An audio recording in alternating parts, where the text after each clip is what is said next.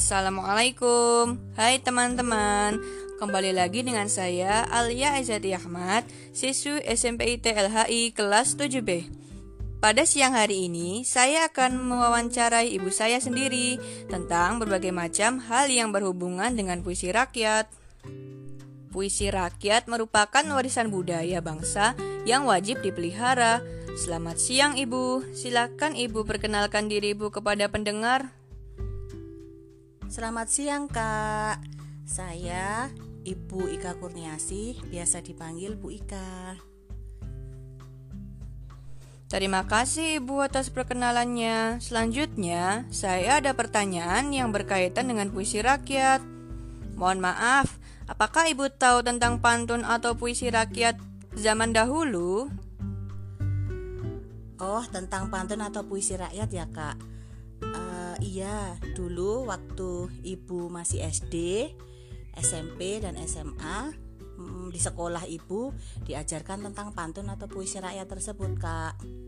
Jadi ibu sedikit banyak bisa tahu dan biasanya itu loh Kak di acara lenong Betawi itu loh sering ada uh, pantun berbalas tuh itu. Nah itu ibu kadang lihatnya dulu sejak kecil dari itu. Atau ketika ada film dari Minang. Nah itu kan sering banget itu dari daerah Melayu ya Minang itu juga sering ada pantun berbalas. Nah saya melihatnya dari situ kak. Dulu waktu ibu belajar, apakah ibu juga belajar membuat pantun atau puisi sendiri? Oh iya kak, dulu setelah materi diberikan oleh bapak atau ibu guru, biasanya ibu suruh membuat puisi atau pantun sendiri. Tapi ya memang tidak sebagus uh, pembuat atau penyair yang sudah terkenal sih kak. Tapi uh, diajari cara membuatnya. Dan memang kita uh, diharuskan untuk membuat sendiri. Dan nanti biasanya suruh maju satu-satu untuk membacakan puisi atau pantun tersebut kak Puisi rakyat terdiri dari berapa jenis ya bu? Setahu ibu, puisi rakyat itu terdiri dari tiga jenis kak. Yang pertama gurindam, yang kedua pantun, dan yang ketiga syair atau puisi. Gurindam adalah puisi lama yang berisi nilai agama dan moral kak. Jadi di dalam gurindam itu lebih banyak nilai agama dan nilai moralnya. Jadi nilai-nilai agama dan moral lebih banyak terdapat di Gurindam. Selanjutnya untuk pantun, pantun itu adalah sesuatu ucapan yang teratur, arahan yang mendidik dan berbentuk kesantunan.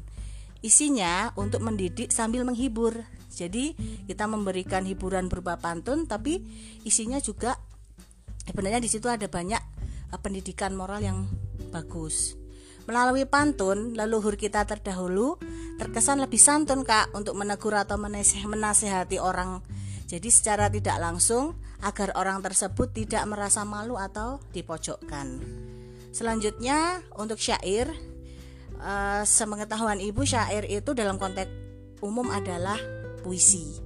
Jadi kalau dulu ada puisi lama dari penyair-penyair yang terkenal itu ya. Kalau sekarang juga ada puisi baru. Tapi karena ini konteksnya uh, kan ya lama ya. Jadi itu nanti masuknya ke syair-syair atau puisi-puisi yang lama gitu kak Wah, terima kasih Ibu atas wawancara siang ini.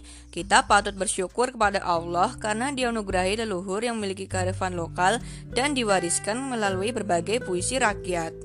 Kita juga patut bersyukur kepada Allah memberikan cipta dan karsa untuk menciptakan puisi. Demikian podcast saya siang ini. Semoga bermanfaat. Ada kurang lebihnya, saya mohon maaf. Wassalamualaikum warahmatullahi wabarakatuh.